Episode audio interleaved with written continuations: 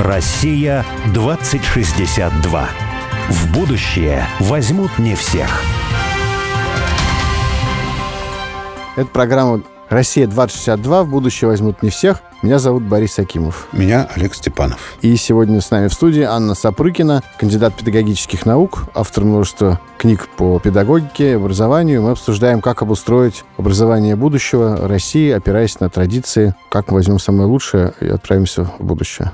Я бы тут хотел 5 копеек вставить по поводу того, что вот э, мы нащупали такой важный момент, о том, что особенность русской педагогики, русского образования в том, что роль семьи достаточно существенно, а может быть, даже фундаментальную роль играет, в отличие от такой вот немецкой или европейской вообще системы образования. И что-то мне вспомнилось, что как раз, раз мы вспомнили, что я даю коров, но еще и кандидат философских наук, что когда я защищался, то почитывал Мишеля Фуко. И он, у него есть серия книг про там, рождение клиники, называется, и дисциплинарное общество.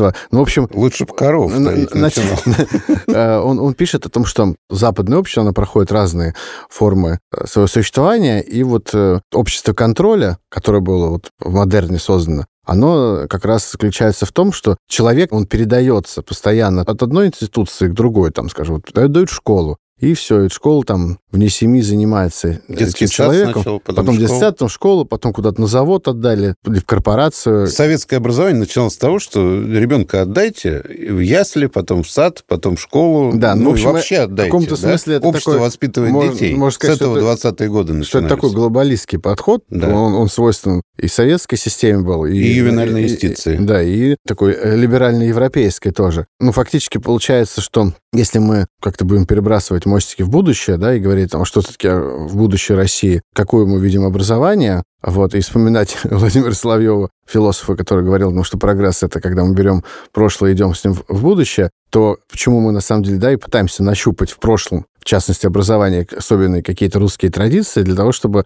понять все-таки, а что же нам в будущем строить, как нам менять настоящее, которое нас чем-то не удовлетворяет, да, то, и вспоминая, опять же, Мишеля Фуко, можно сказать, что если нам не нравится идея всеобщей контроля за человеком и воспитания его обществом, государством, и нам кажется, что а, сама человеческая сущность в этом растворяется, и происходит процесс расчеловечивания, ну, что мы можем ответить этому, да, процессу, то можем ответить как раз, опираясь как раз на то, что вы говорите, то, что роль семьи, она должна быть э, ну, фундаментальна. И это нужно как-то осознать не только вот в разговорах, да, это институционально надо осознать, понять, каким образом образование будущего, в которой вообще будет ли та школа, которая вот сложилась там в 19 веке, в 20-м, нужна ли она вообще именно в таком виде или нет, это тоже ведь вопросы, да, которых можно было бы обсуждать. Но вот эта вот фундаментальная роль семьи, она какой-то должна быть, мне кажется, ну, заложена как основополагающий принцип, на самом деле, такого вот будущего образования. Ну, я совершенно согласна.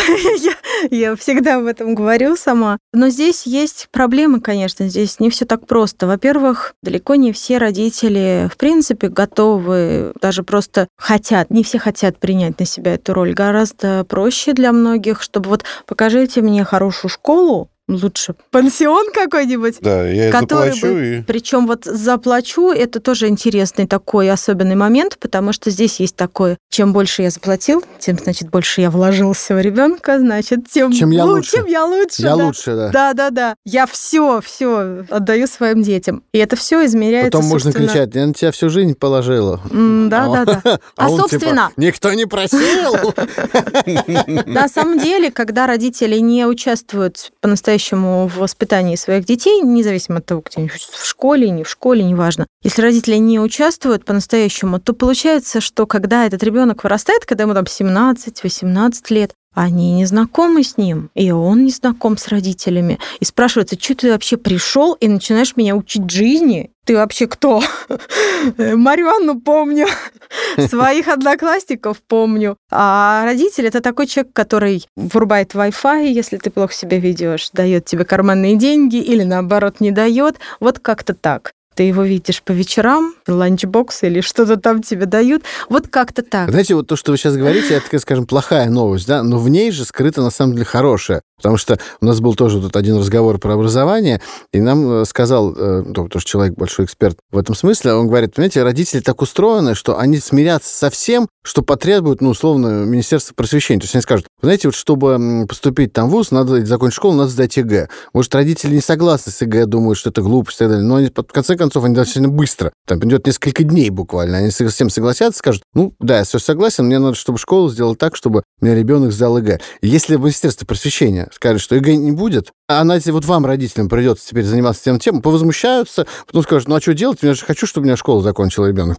Да, придется я заниматься. согласна с этой стороной. Об этом говорил э, Нет, Василий ну, Розанов. Эксперт сказал, что если скажут, что надо научиться стоять на ушах, то родитель скажет, а теперь учите стоять на ушах да, моего да, ребенка. Да, да, да. Но я к тому говорю, а зачем что, это что если скажут теперь, что а теперь вот ваша роль родительская будет другая, и вы будете делать, то придется делать. А что делать? Это все привыкнут быстро. Так вот, э, вот как раз вот в то самое время, о котором я говорю, время царствия Николая II, философ... Василий Розанов. Василий да. Розанов. Да, у него есть такие эти опавшие листья. листья. Вот вы говорите, родители развращены, родители сами вот такие плохие. Как вот их призывать воспитывать детей? Он говорит, на самом деле родители любят своих детей по умолчанию. Всякое бывает, но по умолчанию любят. И обязательно семья, как он говорит, сожмется. Как-то вот у него такой какой-то интересный образ. Сожмется и сделает все для своего ребенка, если поставить в такие условия, когда семья это будет вынуждена делать, когда это будет заявленной ценностью. Ну, вот, кстати, когда приглашаем на передачу там родителей, семьи интересные, людей, которые в образовании чего-то достигли, да,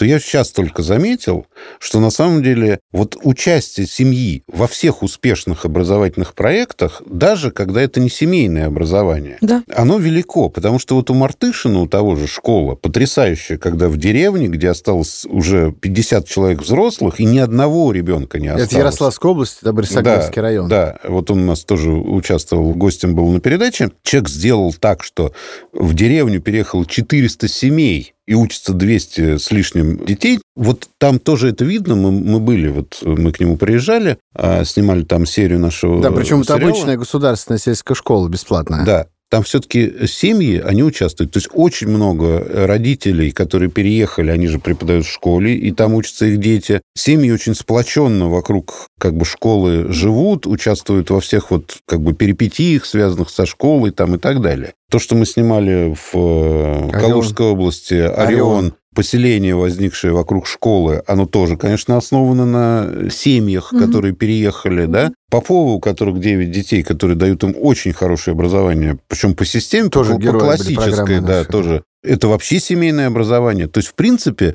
вот во всех успешных проектах, это я только сейчас заметил, да, роль семьи ну, в образовании она велика. Мало того, я скажу, что я много лет изучала биографии ученых, и мне интересовал период именно детства, детства и семьи. Как участвовала семья, играла ли какую-то роль семья? Во всех историях. Это состоявшиеся ученые, это конец 19 века, начало 20-го, середина 20 века, то есть не современные. Да даже советских. Огромную роль играла семья. То есть тот же, например, Липунов. Математик. Он еще и немножко биолог, и еще много чего, очень разносторонняя Интересно. личность. Mm. Вот, его дочки учились, э, конечно же, в обычной советской школе, но ему этого было недостаточно. Он не просто учил их сам дома систематически, а он собрал целый кружок. Вот друзья его детей, дети его друзей, вот собирались вместе регулярно на Хавской Там он показывал им эксперименты какие-то, дети делали доклады. Это все продолжалось с того времени, как его младшие девочки были в четвертом классе, вот до конца школы. И из этого кружка вышла целая плеяда ученых. Его девочки тоже стали учеными, биологами. Там очень большую роль играла генетика, тогда запрещенная. Вот. Но потом, соответственно, именно так, в частности, она смогла состояться в нашей стране, потому что вот это так, можно сказать, подпольно, но я скажу в семейном, да, таком таком вот кругу с помощью семейного образования, не противопоставленного школе, а которое параллельно со школой. У меня у самой семеро детей, двое в институте, трое в школе, и точно так же я каких-то детей учу на семейной форме обучения, причем не каких-то даже, а в некоторые периоды, когда вот это конкретному ребенку это сейчас надо. А в основном у меня дети учатся в обычной школе. И при этом параллельно они дома занимаются то есть это не, никак не про школу, не к тому, что школа плохо, школа нехорошо, школа сама по себе учит своему. И это создает определенное, вот как раз к вопросу о том, при чем здесь семья? Как вообще семья тут? Если она прям не участвует в школьной жизни, как она влияет на образование детей? Формируется определенное образовательное пространство в жизни детей, в котором образование важно, в котором не отметка важна, а образование, процесс исследования, поиск ответа на вопрос на вопрос и первоклассника, и, и десятиклассника. Поиск на... истины, в конце да. концов. Да. И вот этот процесс становится ценностью. И нахождение тоже, конечно, становится ценностью. Это такая жизнь семьи, в которой вот это все оказывается важным. А вот меня, знаете, вопрос все-таки тоже интересует. Мы о семьях э, поговорили. У меня тоже трое детей в школе учатся, вот именно сейчас. Один уже закончил э, достаточно давно. И школа-то, в общем, хорошая. Но поскольку в какой-то момент э, школьное образование перестало быть направлено на получение твердых знаний и навыков, то, в принципе, а, даже хорошая школа московская, она перестала давать твердые знания а даются какие-то мягкие навыки. Они все время делают какие-то проекты. То есть это вот понадергать что-то из интернета, влепить это все в PowerPoint, э, значит, и снабдить э, картинками какими-то, и все количество часов там, физики, э, математики, истории, литературы сокращено до такого минимума, в который уже, в принципе, научить чего-то человеку ну, просто вообще невозможно. Образование, получается, что оно сейчас эволюционировало за 90-е годы, 2000-е, 2010 до такого состояния, что людям вколачиваются какие-то догматы в худшем смысле этого слова – Человек произошел от обезьяны. Человек не знает теории эволюции. Он даже вообще в принципе не представляет, это о чем. По его мнению, эта теория эволюции это в том, что человек произошел, например, от обезьяны. И это типа доказано. Человек не знает там третьего закона Ньютона, но у него есть представление там первого закона Ньютона, но есть представление не об относительности движения инерциальных систем отсчета, а существует представление о том, что Земля крутится вокруг Солнца, и он считает, что он знает физику. Нет, он не знает физику, не имеет никаких твердых знаний. И он в худшем смысле необразованный, догматический, глупый человек –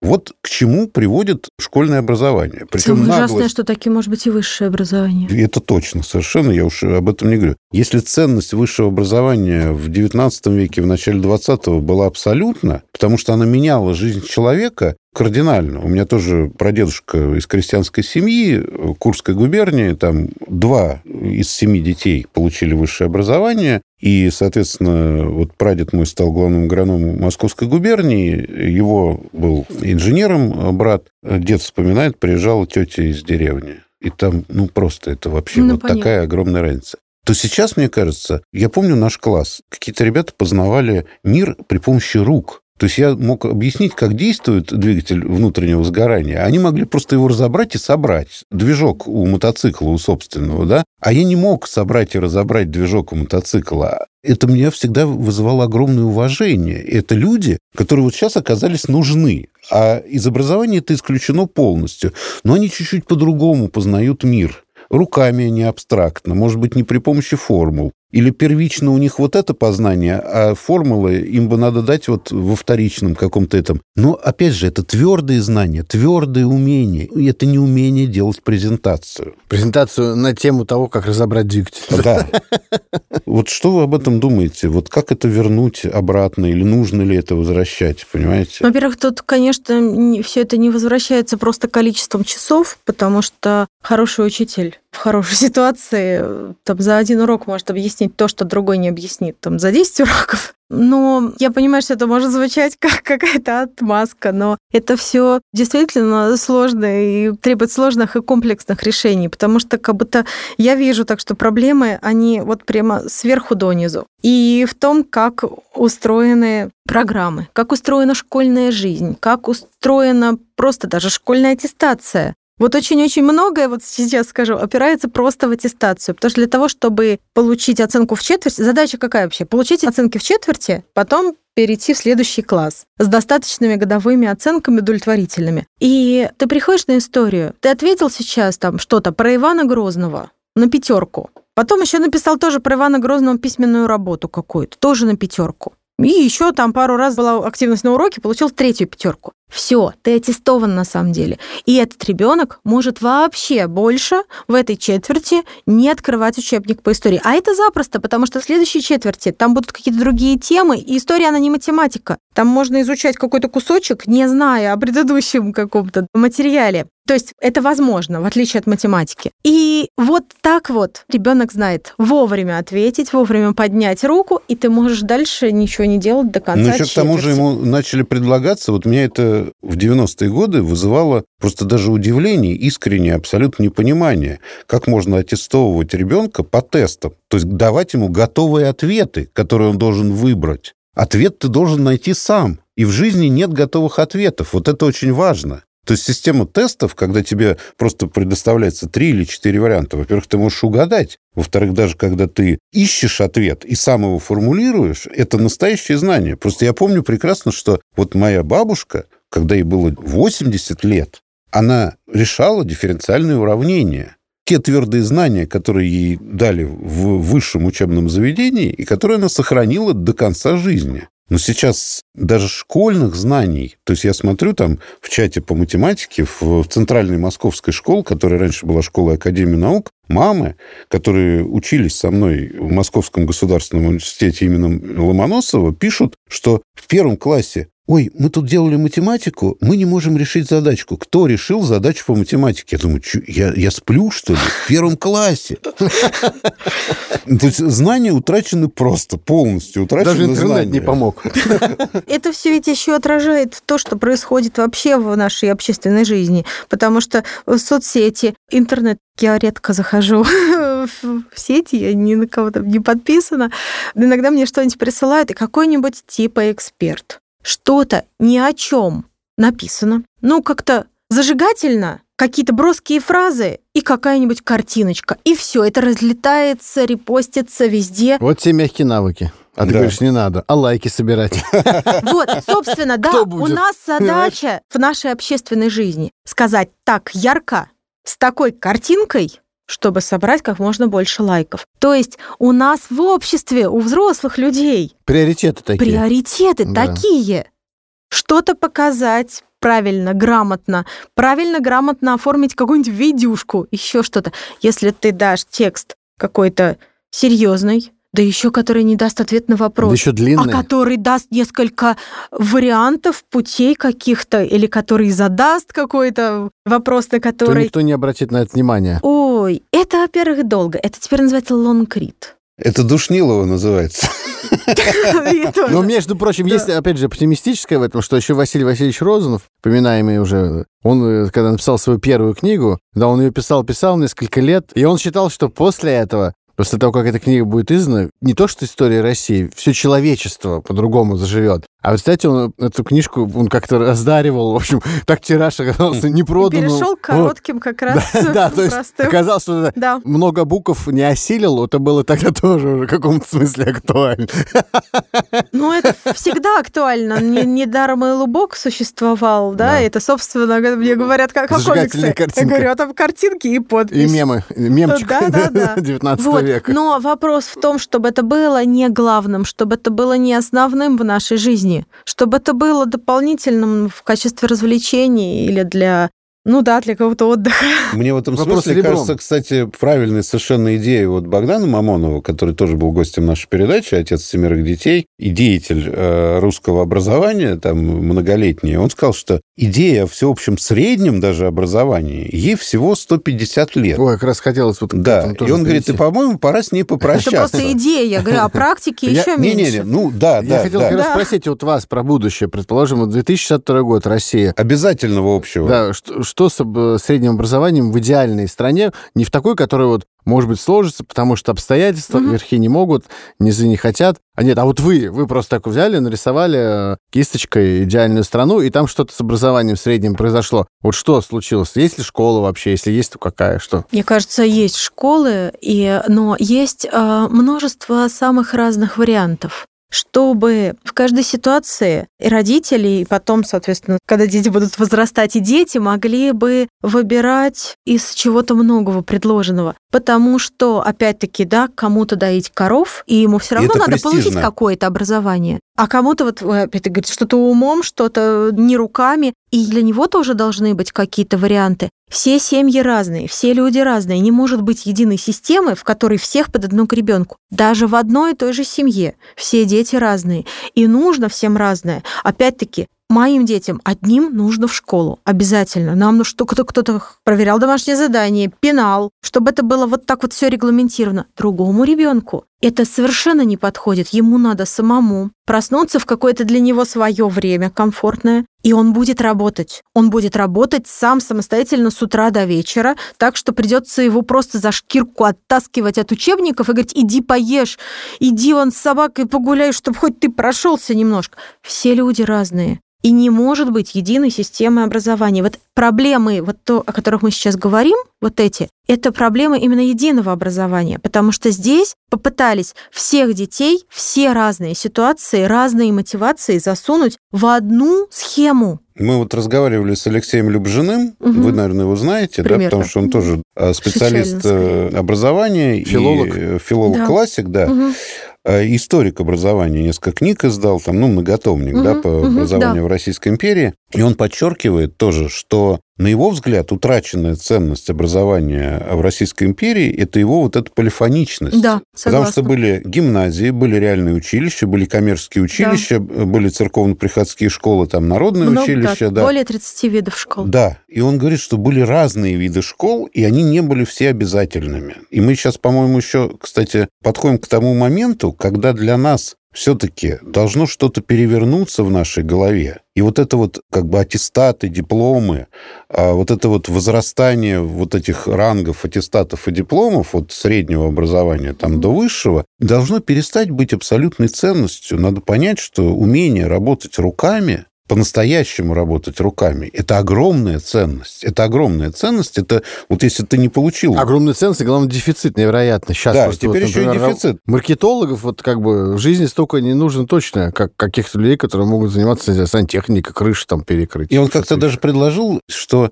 продвинутое начальное образование, он считает, что это то, что сейчас люди получают в большинстве своем за 11 лет. Это называется продвинутым начальным образованием. Так не надо на это тратить 11 лет. На это надо потратить там гораздо меньшее количество лет и сделать это обязательным. Да. Ты знаешь какие-то догматы, ты умеешь читать, писать. Потом это какой-то ключик. Да, а дальше иди работай руками. Если ты не можешь и не хочешь получать среднее образование. Да, а но среднее оно образование этом, это другое. Это разнообразное образование, при этом должно быть доступно. Да. То есть оно должно быть не обязательным, но доступным. Но доступным, да. Не да. так, чтобы только для богатых. Ну, да, это понятно. Я знаю, что вы написали две книжки. Я написала а, больше десяти книжек. Я понимаю. А две книжки, которые в том числе меня заинтересовали, о том, каким образом рассказать детям про всеночное бдение и про литургию. Каким образом такие серьезные вещи, сложную, достаточно исторически сложившуюся службу и менявшуюся, рассказать о ее смысле детям, вот это очень интересно. Можете в двух словах? Вообще, эта история началась с того, что когда мои дети, собственно, были маленькими, мы стоим на службе, и что бы я ни говорила дома, когда мы приходим именно в храм, конечно же, то, что было дома, оно теория, а здесь сейчас практика, непонятно, как оно соотносится вот прям вот с этим конкретным моментом службы. И на самом деле, как когда-то мне мои родители, там я что-то детям говорила на ушко, вот сейчас там великий вход, сейчас вот херувимская, сейчас батюшки выйдут, вот сейчас увидишь. Но, во-первых, невозможно многим детям, а я еще раз говорю, у меня семеро детей, невозможно всем им Прошептать. шептать. А во-вторых, ну, а какая это вообще для меня служба, когда я стою и отслеживаю, все ли я всем сказала. И я решила сделать сама для детей такую книжку, сама распечатала из интернета. На одной стороне сделала текст службы, на одной стороне текст службы, на другой стороне объяснение в картиночках. Я сама что-то рисовала, распечатывала, давала детям что-то раскрашивать. Очень короткие и простые объяснения. Без какой-то воды, просто коротко, по делу, по сути, вот так. И когда мои дети стали с такими книжками ходить в храм, а мы сразу сделали несколько, чтобы у каждого было, параллельно делали. Мы стали ходить в храм, и взрослые люди стали нависать сзади над моими детьми. И говорят, Я же «А говорю, может, для взрослых да. актуально. а вот, а, а вот здесь, а это что? А здесь плохо видно. А можно я поближе посмотрю? А где взять такую книжку? И, понятно, пришлось издавать. Анна, спасибо огромное. Вот, э, Спасибо вам. Хочется еще о многом поговорить и расспросить. Позовем еще. Да, спасибо. Удачи Да, вам. Спасибо вам. Всего доброго. Всего доброго.